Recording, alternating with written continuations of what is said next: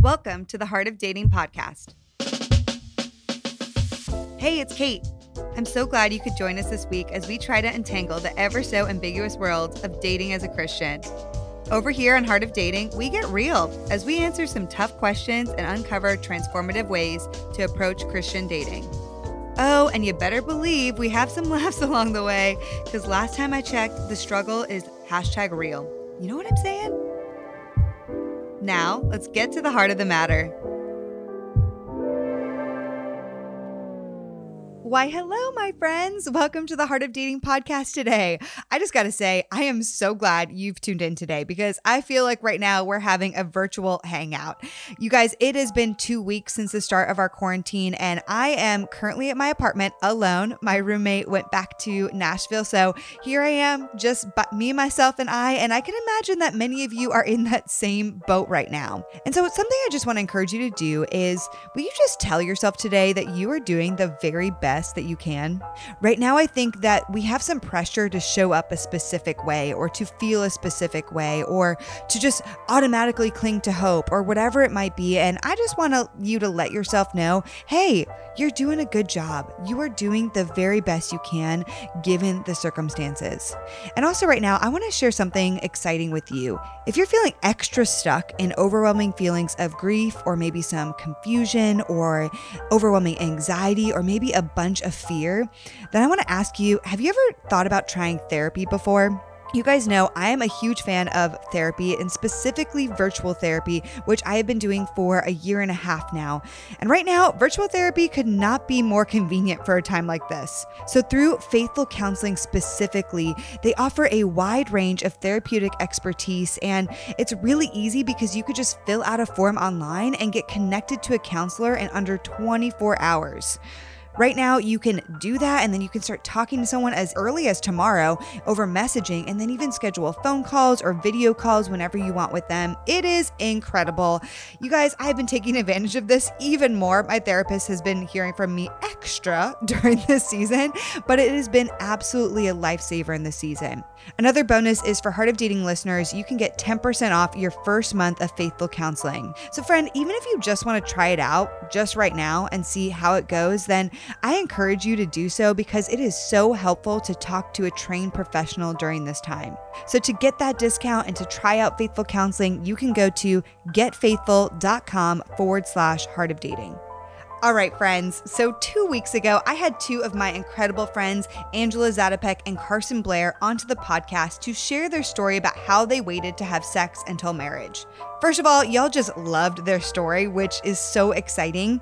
But moreover, we get so many questions and DMs about sex and boundaries regularly. So because of that, I really wanted to do a specific episode focusing all around having a real and healthy sex talk that would allow you to start thinking about how you define your sexual ethic and why you define it as such. So I brought on my new friend and sexologist, Dr. Celeste Holbrook. Dr. Holbrook believes that great sex fuels a great relationship. As a faith-centered sexologist, behavior change specialist, author, and speaker with a PhD in health education from Texas Women's University, her mission is to help people achieve extraordinary intimacy in their lives through planned mental and behavioral changes. She trusts that if you can create a strong, breathtaking, communicative relationship in your sex life during your most vulnerable moments, your relationship outside of the bedroom will undoubtedly follow suit. You guys can follow Celeste at DrCelesteHolbrook.com and also on Instagram at DrCelesteHolbrook. Now, friends, get your ears ready today because honestly, we are having a very, very, very real and informative talk about sex today. This conversation is raw and it's also very helpful. So I really hope that it's both challenging and incredibly insightful for you. So without further ado, here is my conversation today with Dr. Celeste Holbrook.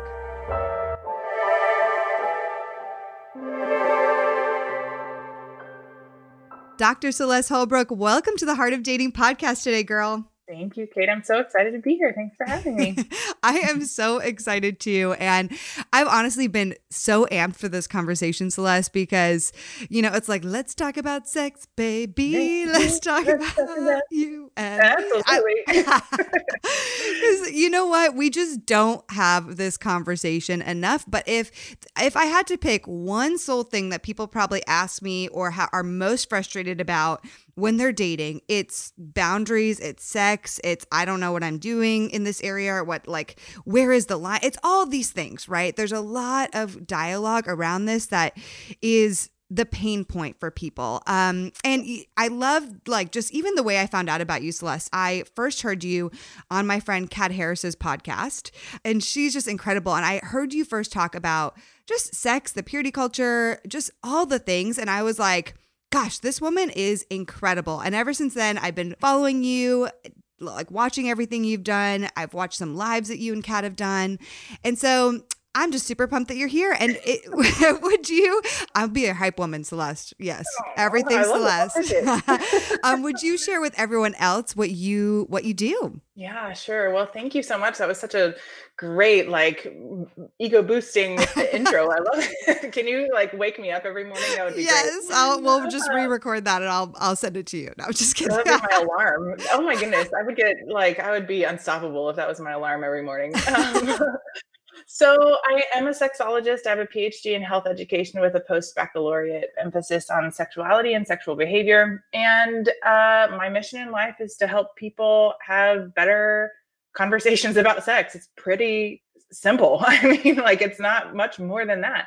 And at the same time, that's a lot, you know, talking about sex is difficult for most people for a lot of different reasons. And so my work consists of talking to people one-on-one through virtual client sessions and doing things like podcasts, because I find that podcasts is a really great way for people to get used to dialoguing about sex, and they can do it while, like, you know, having earbuds in and nobody else really knows. It's not like you're reading a book that says how to talk about sex on the A train, you know? Right. Oh my gosh. For real. So podcasts, educational things. I partner with our local adult toy store to do education. Like tonight I'm doing a virtual education on the clitoris, just all kinds of things. So that's kind of my work. And I find it very fulfilling, and I find that it's a need that is large. And so anybody else out there who wants to go into the field of sexual behavior, do it, because we need you. It's so true. I mean, when I've been thinking about this for a while, like, oh, I really want to have a sexologist on, like, I'm like, I don't know who would also be a Christian and a sexologist. That also is unique too, because I know that we share that faith, but like, I just haven't found that many people. And so I'm so grateful for what you're doing in a variety of capacities. And I just want to hit the conversation off strong, girl. I think we just need to start off with really talking about what is sex, you know, because I think especially from the Christian perspective, there are a lot of teachings from the purity culture and other evangelical teachings that in ways have kind of flattened the way that I think God has designed sex and our sexual desire to be. And I think it's a lot wider than what we kind of are maybe taught or think that it is. And so I'd love to kind of just start with the basics there. Like, how do we talk about sex? What is sex really? Yeah. Yeah, let's go there. Let's just start off with a bang, girl. No pun intended. Yeah, I think that's a question that everybody needs to ask for themselves, because sex is going to look differently for every single person. And it's important to embrace that my definition of sex is going to be different than your definition of sex. Even though we're two heterosexual white women, our definitions might look different. And so understanding that sex, number one, is far bigger than, you know, like a penis and vagina. It is an overarching look into how we interact with other people. And that's kind of a broad definition, but that could mean, you know, underneath sex, you have things like intimacy and belonging and love and pleasure and connection and all of these things that don't necessarily have anything to do with your genitals. Right. So starting to define what is sex, and even more broadly, what is your sexual ethic, is really important for all people, not just single people, not just married people, not just people in relationships, all people should wonder and get curious about, what is sex for me and what is my sexual ethic? And so how do we begin to even go down that path of asking? Because I think what happens is we've been taught so many things from the church, for example.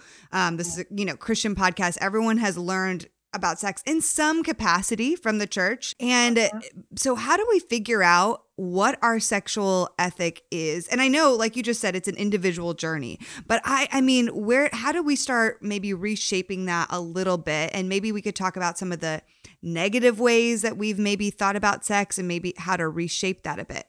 Yeah, it's a big question. Something that we are doing over and over again. Yeah. So the work of establishing your sexual ethic is not something you do necessarily just once. Everybody already has a sexual ethic based on things that we've been told or messages that we receive from media or our parents or influences around us. So you already have an idea of what your sexual ethic is, but it is always good to continue to wonder and stretch that, right? So that it continues to fit who you are, who your relationship to Christ is, and who your relationship to others looks like, because that evolves and should evolve, as all relationships do, as you mature. And so your sexual ethic should evolve as you mature. A good example of this is my sexual ethic looked different as a 21-year-old than as a 38-year-old now, because a lot of things have happened in my life. I've gotten married, I've had children, I have more knowledge, I have a greater understanding, I have deconstructed lots of parts of my faith, right? So my sexual ethic comes along with that and deconstructs and reconstructs, most importantly, again and again. And that's okay. That's okay. Esther Perel says that we are in multiple relationships over the course of our life, often with just one person. So you renegotiate and renegotiate your relationships and your sexuality and your sexual ethic over and over again throughout life as you go through grief and kids and relationships and loss and all these things. They affect the way that you think about sex. That's so true. That's so interesting. It's kind of also like reassessing, like where do we stand now? And just like, it's an evolving process. I love that. And being open to that, like, hey, okay, yeah, this is coming up for me. What does this mean? Like, or why is this a problem for me? Or something I want to kind of dive into now is, a lot of people I find with the purity culture specifically, there is kind of two ends of the spectrum. There is a lot of potentially sexual repression due to messaging in this culture. And again, I don't want to say that this was like the intention to do this necessarily, but I think that this has been some of the result, is to send this message that like sex is bad, stay away from sex, leave room for the Holy Spirit, don't kiss, don't hold hands, don't touch at all. Like, don't touch anyone of the opposite gender for more than half a second. And this way, it's like, don't be sexual in any capacity, right? And until you get married and then have wild sex on your wedding night, which just seems like, what? How are we supposed to, what? That doesn't make sense to me. Yeah.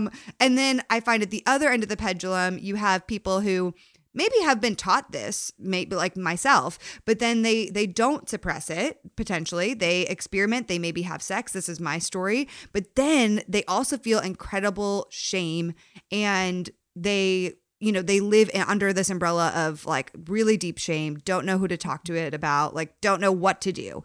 And so, and that can create a variety of things happens there. So I don't know, like, why is this all so problematic? I'll just leave the floor to you, because I'm sure you have lots of things and even your own experience within that. Yeah. Yeah. So this is like, we could have a whole semester class on this particular topic, but we'll kind of condense it down to a couple of things. So one of the things that happens as we learn about sex or don't learn about sex growing up is our society tries to put sexuality in two opposite buckets. Like, we have a dialogue that is very divergent. Oh, yeah, yeah. That like reminds me of that movie, Divergent. Okay. Divergent. Yeah, exactly. So we have way over on one side, we have purity culture, which gives us one message, which we're going to talk about in a second. And on the other side of the spectrum, we have kind of this culture of explicit sexuality, where kind of everything goes, right? Where most of us thrive in the middle. Yeah. And so the work of finding your sexual ethic or understanding where you will thrive is stepping out of those buckets and refusing to be put in one of those buckets or both. And so, well, way over here on one side, we have purity culture, which essentially gives us, unfortunately, a message, and this is my story too, growing up in a culture that tells you sex is bad or sex will hurt you or you will go to hell if you have sex, essentially tells our bones and our body that sex is harmful, that sex will hurt you, right? Emotionally or physically, you're going to get an STI, you're going to get pregnant, whatever. So you will get an STD and die or whatever. I'm thinking of Mean Girls. That line. Yeah. Mean Girls. Yes, exactly. So it tells you this one specific thing. And granted, I do believe that people got on board with this message because they thought that it was going to keep us, and I'm going to say us, especially girls, they thought that it was going to keep us safe when really it kept us controlled or in a place that left us scared and left us without the right information to make healthy choices for ourselves. Okay. So don't hear me wrong. Don't hear abstinence as a bad thing. Abstinence without education can be limiting, right? Abstinence with education and freedom of choice can be so empowering, but abstinence without freedom of choice and without education is controlling.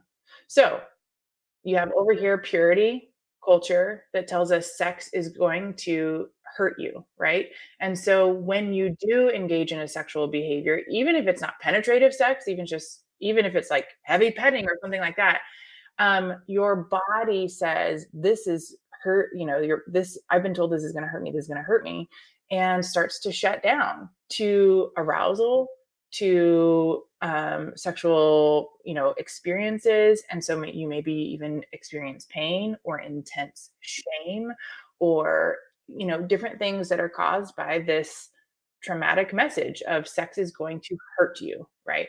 And so that was my experience. I grew up in a conservative environment, a very loving conservative environment that told me sex was for marriage and that if I did it before marriage, bad things were going to happen, right? So I waited. I'm a rule follower. I waited until I was married to have penetrative sex. And when I did, it was really painful. Like really, really painful. And I thought, I waited for this. Oh my gosh. This is awful. I hate this. I never want to do this again. It caused resentment and anger and frustration in my first year of marriage. And it was awful. And I felt betrayed. I felt a lot of shame that I wasn't living up to the wife that I thought I was supposed to be. I felt like withdrawing whenever my partner wanted to make advances or have sex. I felt like, why would you want to hurt me like that? Right. It caused a lot of problems in my marriage.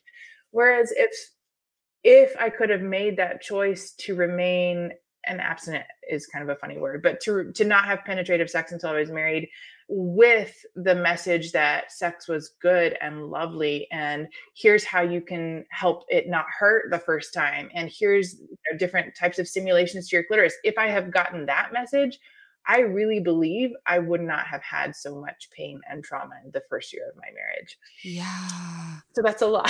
No. Okay. And that is just bringing me to a side tangent. I'm a woman that loves to spaghetti the conversation. So we're going to do that. But, I'm sure what you're saying is, and thank you for sharing that, is so relatable to our audience because we do have a lot of people waiting to have sex till marriage. I actually have a lot of friends even personally who are, and I am now again waiting to have sex till marriage, but I'm sure that there's a lot of people who are fearful, oh my gosh, is what that going to be my narrative. Like, I'm waiting and then it's going to be so painful. Like, what can they, people who are in that situation, do? I mean, develop their own sexual ethic, but anything else helpful that could encourage somebody who feels afraid that might be their story? Absolutely. Absolutely. So getting really clear on why you're waiting is the first thing to do. Like, why is it exactly that you're waiting? And again, defining sex. What is sex for you? Because if we think about how women have most of their orgasms through clitoral stimulation, not penetration, should we be defining sex more broadly? Like, whoever defined sex way back then as penis and vagina was probably owned a penis. So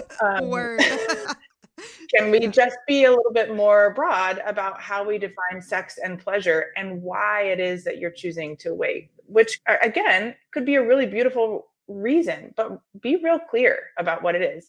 And then honor your need for comprehensive sex ed.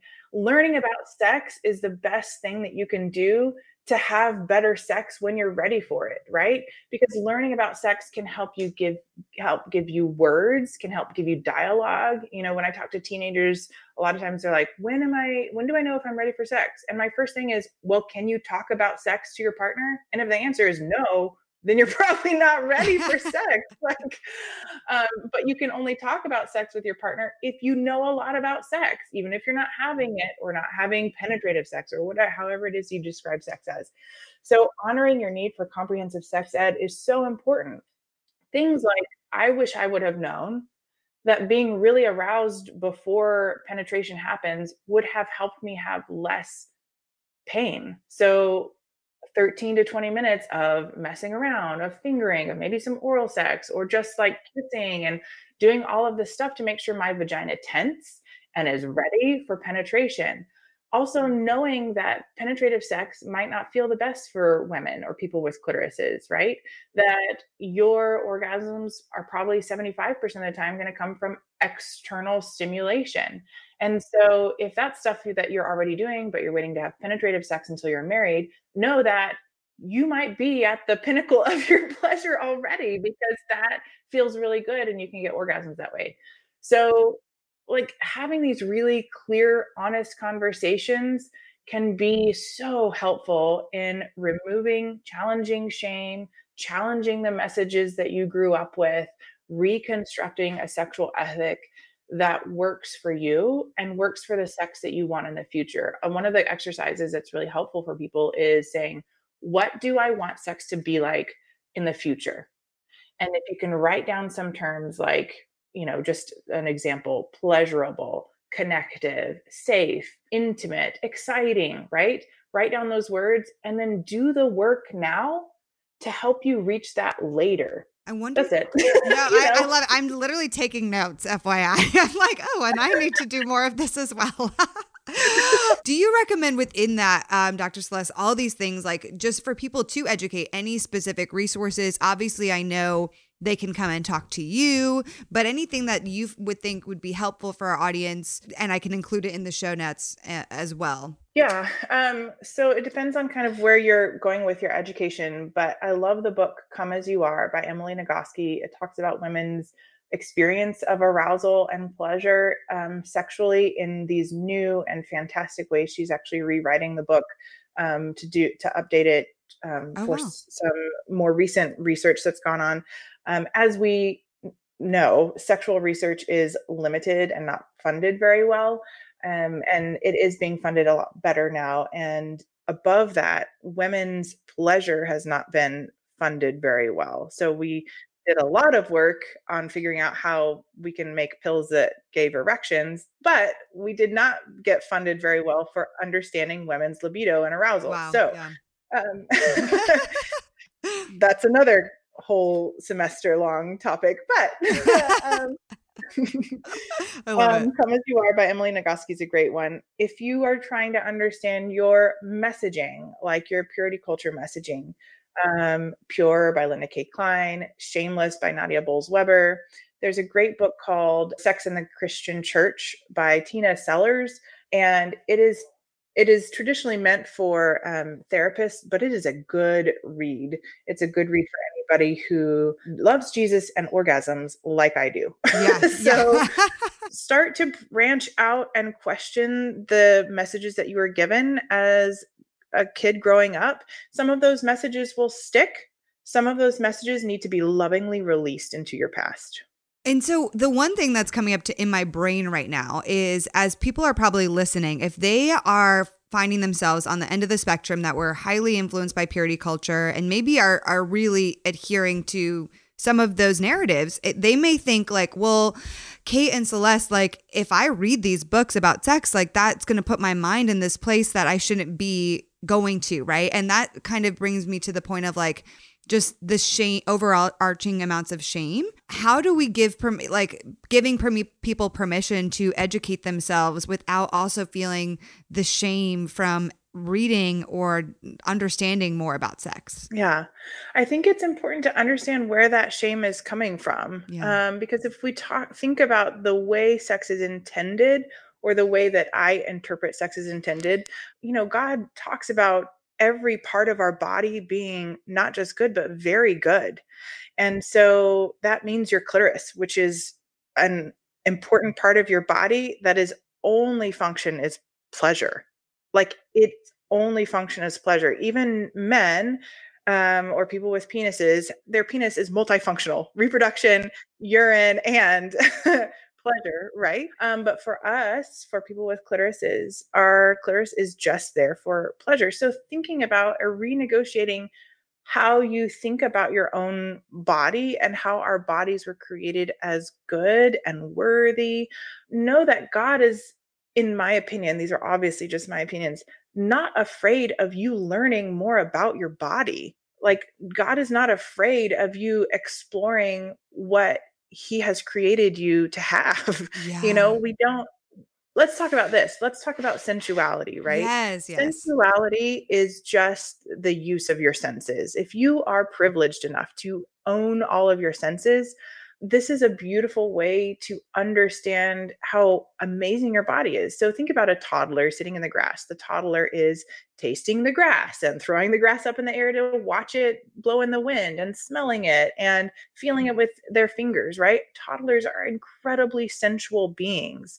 And in my opinion, sensuality, utilizing our senses, is one of the ways that we can experience ultimate presence and ultimately experience God, right? Because God is I am. He is in the moment, in the present moment. And so you cannot fully sink into your senses and simultaneously worry about the future or the past. So in sensuality is where, in my opinion, you can really, really find God. I love that. And I heard you actually talk about sensuality before, and I was like, oh, I love this, because I find myself to be a sensual person, but I wasn't really thinking about that, I don't think, before I've really been recognizing and being open. Because for all the listeners, you guys, I'm on this journey too of like, what is my sexual ethic? Where has the shame built up for me? And how am I'm constantly now aware of this and trying to rework that for myself.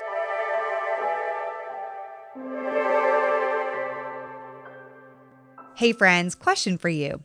Do you have any problems with balance in your life? I've recently been incredibly inspired by John Mark Comer's book, The Ruthless Elimination of Hurry. It is so good, you guys, you need to read it. But within that book, John Mark proposes a question that I want to ask you right now. Who are you becoming by the things you are doing? Think about it. Everything we do is a decision. How we spend our time and our money is an indication of the things we truly value. So my next question for you is this. Upon waking in the morning, what is the first thing that you do? Do you immediately go for your phone and start scrolling or emailing? Or what about at night? Do you have every intention of going to bed at a good hour, but instead find yourself on Instagram? If the first thing you do when you wake up or go to bed is look at your phone, then try this instead of checking social media. Open the Abide app and start your day or end your day in the spirit and peace of God.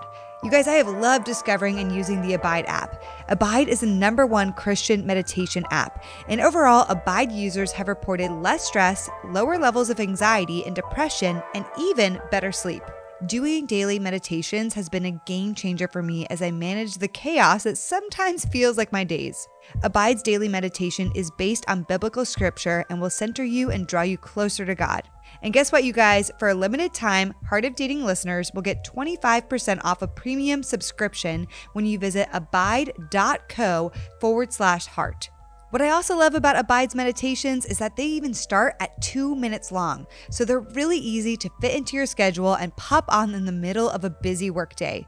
They feature topics like overcoming anxiety, managing stress, addiction and recovery, finding forgiveness, and so many other things. So friends, start today with 25% off a premium subscription by downloading the Abide app at abide.co/heart. You'll get additional stories and meditations, premium music, soothing sounds, and so many more things.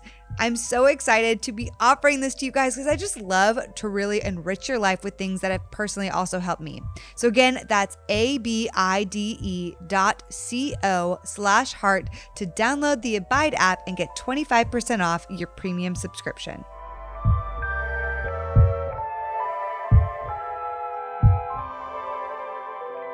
On the topic of sensuality, people I know a lot of people who are like, I don't know, like when I bring up the word flirting or anything, everyone's like, what? Like I touching his arm, like, you know, or vice versa.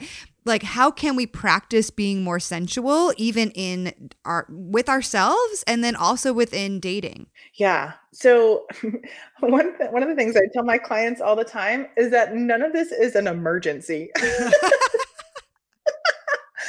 This is just not an emergency. My husband is an ER doctor. He deals with real emergencies. Your sexuality is not an emergency. You can go super slow. It's totally fine. Everyone's like, I have to touch someone now. Okay, sorry. It's just exactly. There's just nothing that needs to be done super fast. Go slow. It's fine. Explore what it means to you to touch skin to skin, a hand to hand. What comes up for you? Is it feelings of shame? And so then question that. Is it feelings of excitement? And then think about how that would feel if you're touching all of your skin together, you know, get curious about what you are feeling and then ask one more question. Why am I feeling this way? Is it because I'm, physically attracted to this person, or I am emotionally attracted, or both, or I am just ready to experience more senses in the terms of sexuality, just continuing to ask yourself questions and know that the exploration is how you learn. And so you can explore in a way that feels safe and healthy for you. And you can also back up, you can explore something and it's that is not for me in this moment. And so you back up. I think that's where we get, or at least that's where I got worried or would have feelings of anxiety when I was in those stages of exploring my sexuality before I was married was, oh, did I go too far? And I think that is not the right question. The right question is, what am I learning in this moment? Because when we make fine lines in the sand, that's feels a lot easier. It's black, it's white. Yeah. This is what I can do. This is what I can't do. Just lay it out for me, Celeste. Tell me what I can and can't do. And that's the wrong questions to be asking yourself, right? Whereas if we step out of those buckets, right, and step into the middle, that's a bunch of gray area that feels uncomfortable. And so getting used to feeling uncomfortable now will help you feel miles more comfortable later in your sexuality. You are going to go through discomfort.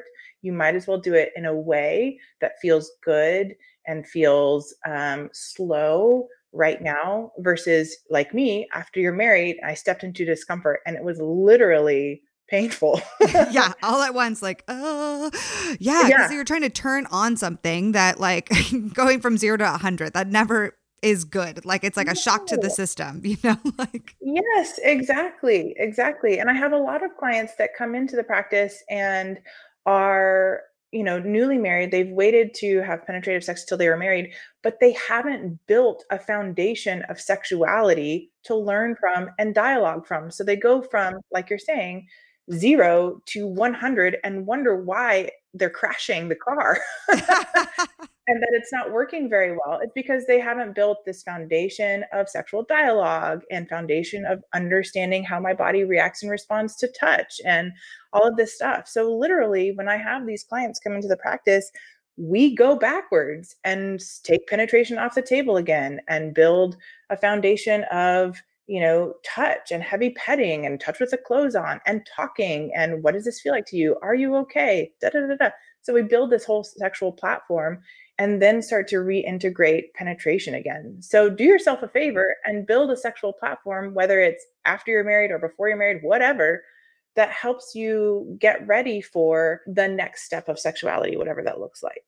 I love that. You know, something that's helped me just in general as a single woman in practicing sensuality, for example, is just little things like noticing more of my senses and what's going on in my body in many moments, just the practice of overall being more aware of my senses and even getting into my body more. I love the book, The Body Keeps the Score, just to really understand like what is happening here in my body and just kind of understanding like what my body is signaling to me. Why am I noticing tension? Okay, what is that? Where is that coming from? Why is that there? You know, and even just doing things like dancing. I mean, this is just my practice of like, how am I trying to figure out my body? What's going on? What is it saying to me? Being more aware. So in the moments of being with a man, I can kind of, you know, first of all, be more comfortable with like skin to skin, noticing smells, like just like those little moments, and then noticing what's coming up for me when I do feel uncomfortable. Okay, why is this uncomfortable right now? What, you know, and asking myself questions and being curious versus shaming myself of like, Kate, you shouldn't be thinking that. Kate, you shouldn't be feeling that. You know what I mean? Because I think that if, for example, I'll just be explicit, if something is happening down in that area, right, and I'm feeling more aroused, the first response shouldn't be like, oh, that's bad. Oh, you shouldn't be feeling that, Kate. And that's been something I've had to rewire for myself, to be honest, you know? Yes. Good for you for doing that. That's hard, middle, gray ground, wilderness work, and you're doing it. And I'm just going to like, I'm just screaming from the mountaintops, like, go, Kate, because it's really hard. It's really hard. And you're leading the way for others. And I'm so impressed and proud of you. Thank you so much. Oh, that's awesome. And also it's still a conversation, right? With whoever I'm dating, like, hey, let's talk about this. And so something that I think a lot of Christians fear is, you know, people who want to practice waiting for sex, quote unquote abstinence.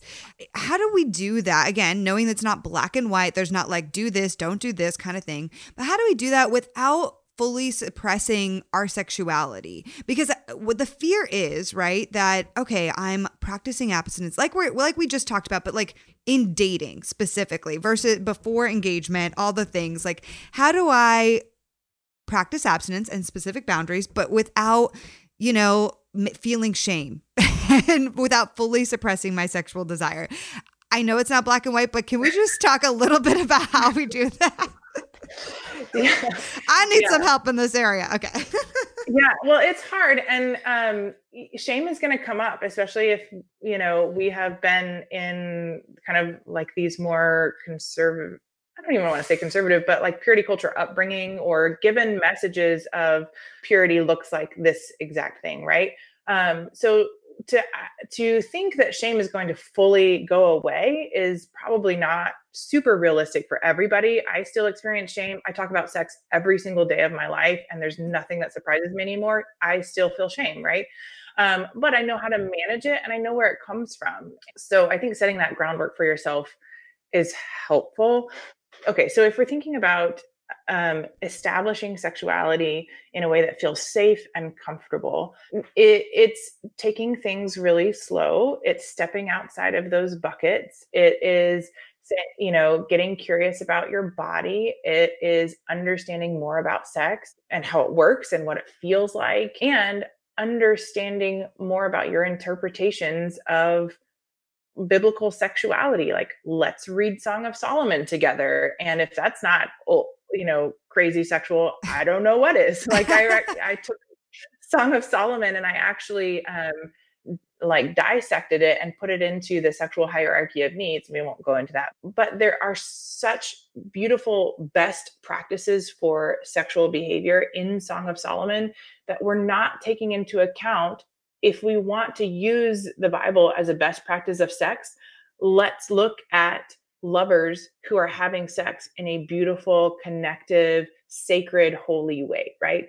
And I think that Song of Solomon is a great place to see that. We don't see this descriptions of belonging and love and consent and safety and physiological sex anywhere else in the Bible, in these beautiful long passages, right? Written by a poet of Solomon. We don't think Solomon wrote it, but a poet of Solomon who is considered one of the wisest people in the whole Bible. So maybe we should take into account that it has something to say there. So look for signs of consent in the Bible, in Song of Solomon. Look for signs of belonging and love and sensuality and dialogue and all of these things that we want in our sex life. You can find them in Song of Solomon. Yeah.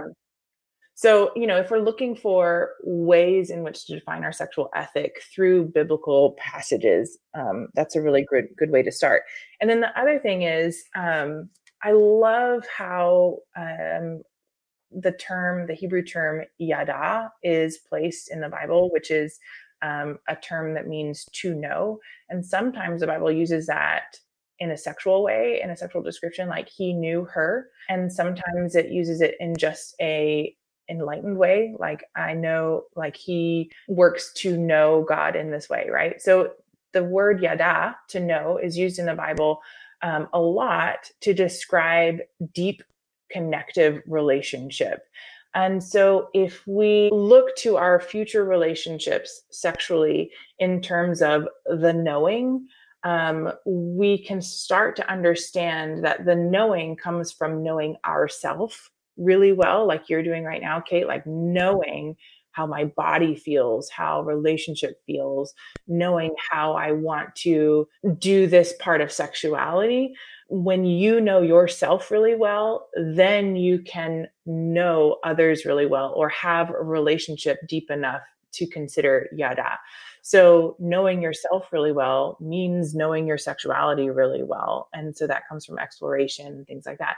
One of the things that I'm really adamant about is informed consent. And we cannot give informed consent for somebody else to touch our bodies if we do not know about our own bodies. Oh, wow. Like that's just like basic, right? Consent is a basic part of sex.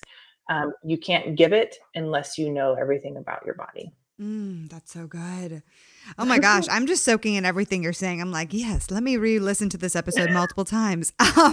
Okay. I did ask the listeners to send in a few other questions. So I'm just going to throw these at you and we're going to just quickly say for everyone listening that, again, this is not these are not like do this, don't do this. I'm just curious on your thoughts, Celeste, and people can kind of dissect it and then go from there, right? Okay. But people are curious about orgasms in dating and how they might bond us to someone. It's kind of like what that does to us, like maybe scientifically or chemically, if you can speak to any of that, because I think people are like, I don't know. Like, I think they just want to know what that does. Well, there's not any hard research on how it bonds us to each other. We do know that it is it's one of those feel good endorphins that is released when you orgasm, and so when you feel that way, you want to do it again, right? Yeah. But that doesn't mean that having an orgasm with a partner is going to be any necessarily more bonding than going for a run with a partner. But it's going to be different for everybody, right? And we are in a very intimate place. Sex is something that we do typically with somebody that we want to feel connected to. And so it adds to that connection, but you can also have orgasms on your own. And so, you know, how do we talk about that? What are we connecting to there? You're ultimately mostly connecting to yourself, feeling good experiences for yourself, but it's complicated. It's not like, it's not a straightforward answer. When you orgasm with somebody, are you going to feel closer to them? Probably. Yeah. I mean, probably, but is it always that way? No. And so, you know, you're getting into like, there's lots of situations where you may have an orgasm, but maybe the person is not feeling the same way you feel, you know? So, it's complicated. We can't, you know, put a line in the sand, like, should you orgasm or should you not? I would say you should know about your body enough to be able to feel pleasure. Does that always have to be an orgasm? No, but it's a good thing to know about. Yeah. Okay. I like that.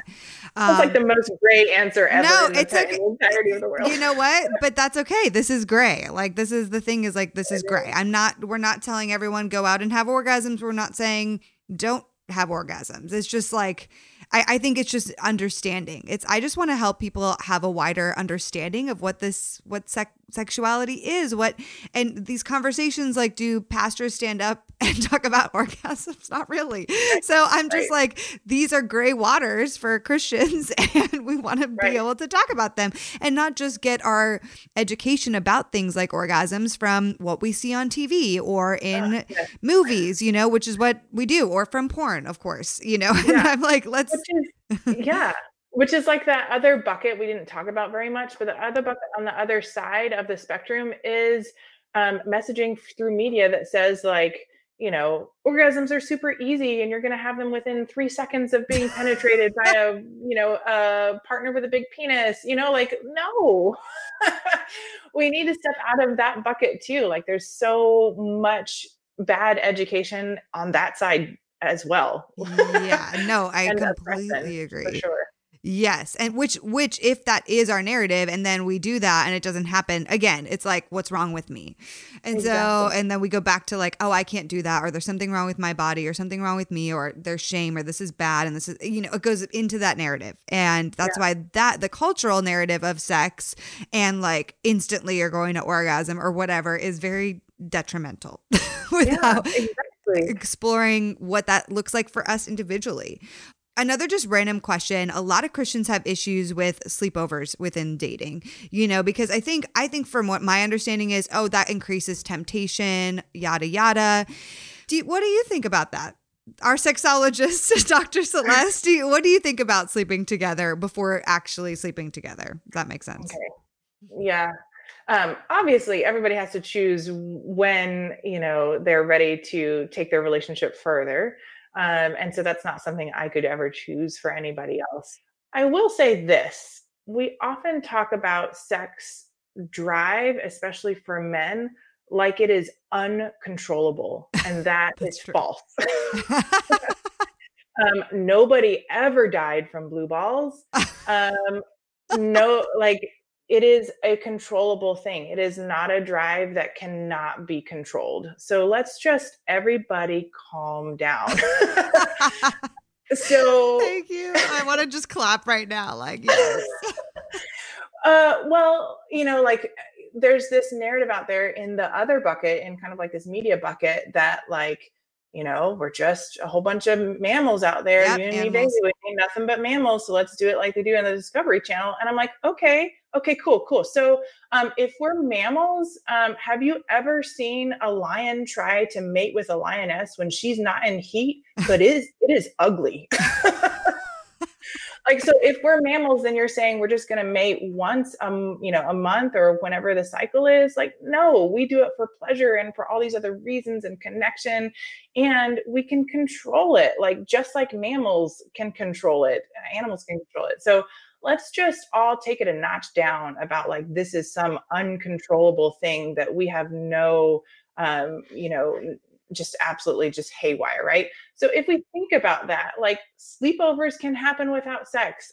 You know, like I slept over with my partner a bunch of times before we got married and had penetrative sex. I'm not saying that I'm some example, but I know that it can be done.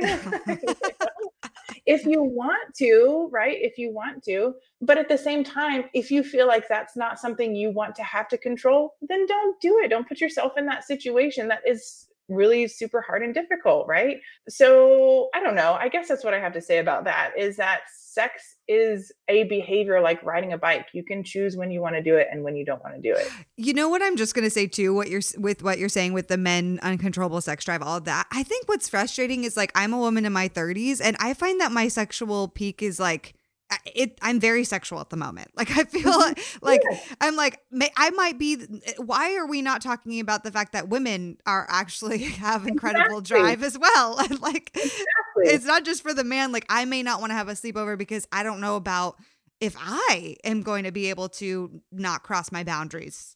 It's not necessarily about the guy. It could just be about knowing myself and knowing that for me, I don't know if I can do it. Exactly. And so you just know that about yourself and know that that's not something you want to put yourself at risk of, and totally fine. That's totally fine. Right. Yeah. And I think that that's a good thing to bring up, is that women have, sexual desires at the same rate as men. It may look different, or the desires may be different as far as behaviors you want to have. But yeah, it's absolutely there just as much as men's, for sure. Yeah. I love it. Okay. So this is so amazing. I'm like, anything else we want to talk about? I like love this conversation. Oh, I love you. It's so good. But I feel like we covered so much ground, Celeste. I don't know if there's anything else that's coming up for you that you're like, we should have talked about this before we go into like the final nugget of dating advice, which I ask everybody. Is there anything else that you think we missed in this conversation?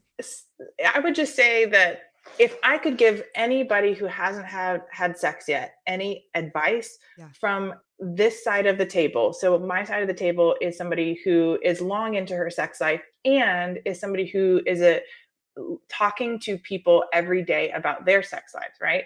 So if you could look into the future and see what I see, here's what I would tell you, is that shame is the most detrimental part of dysfunctional sex lives that I see from my point of view.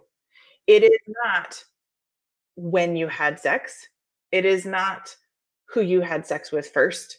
It is not any of those things. It is the shame about when you had sex, the shame about who you had sex with, and the shame about your own body or sexuality that I see is dysfunctional in, or proves to be dysfunctional in future you or future selves, right? Yeah.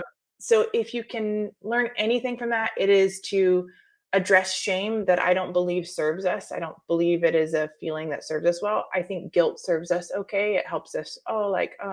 Guilt is that maybe I should do better next time or do differently next time. Shame is, I am a bad person to my core, or this is a bad thing to my core. There's a difference there for me. And so shame is the one thing that I see affects more people's sexuality than any other one aspect of their sexuality. Wow, that's good. It's bringing up this quote for me. Carl Jung says that shame is a soul-eating emotion. And I really, it like exactly what you're saying, like of anything, it will eat away at our soul and even just all the ways we see ourselves, and like give us this messaging almost in ways potentially that we're further from God because of this, because of insert whatever it is here, And so, and that's just not true, And so however we can work to debunk that, it will affect so much of how we show up in dating, even how we're confident in our skin and our bodies. And that brings me to like beauty ethic and what we perceive we look like. So many elements, if we don't kind of dive into the layers of what is the shame? Where did it come from? Why is it here? What's the truth? How do I, like sorting through that, getting to a healthy sexual ethic. So I love that.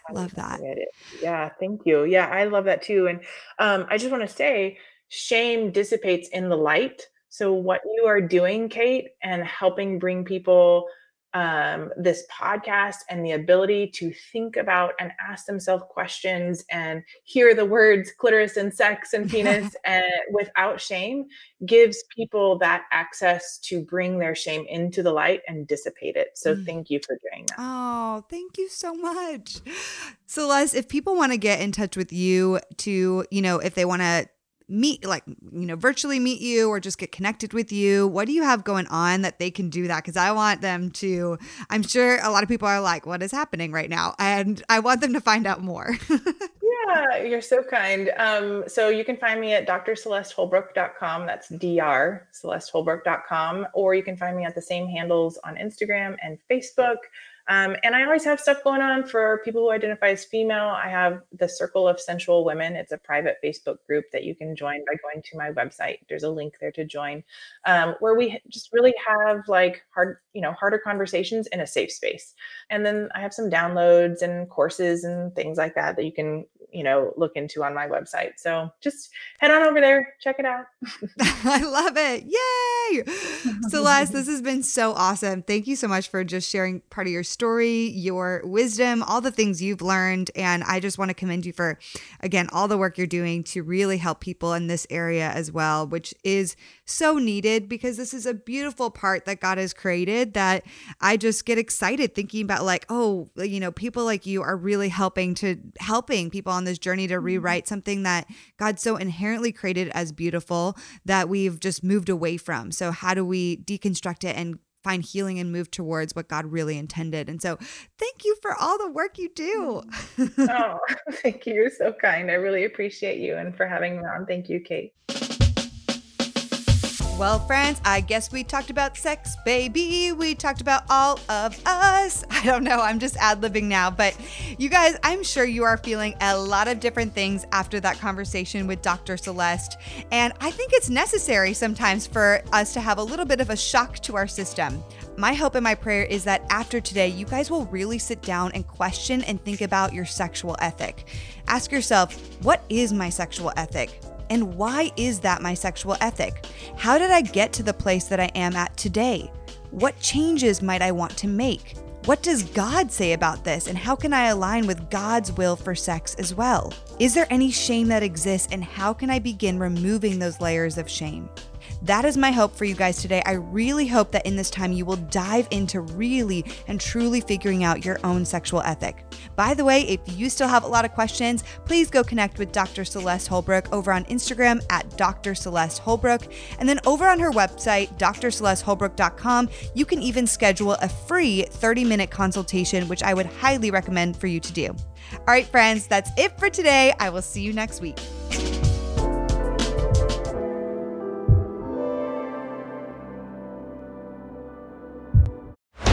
This show is part of the Converge Podcast Network. With Lucky Land Slots, you can get lucky just about anywhere. Dearly beloved, we are gathered here today to... Has anyone seen the bride and groom? Sorry, we're here. We were getting lucky in the limo and we lost track of time. No, Lucky Land Casino, with cash prizes that add up quicker than a guest registry. In that case, I pronounce you lucky. Play for free at LuckyLandSlots.com. Daily bonuses are waiting. No purchase necessary. Void where prohibited by law. 18+. Terms and conditions apply. See website for details.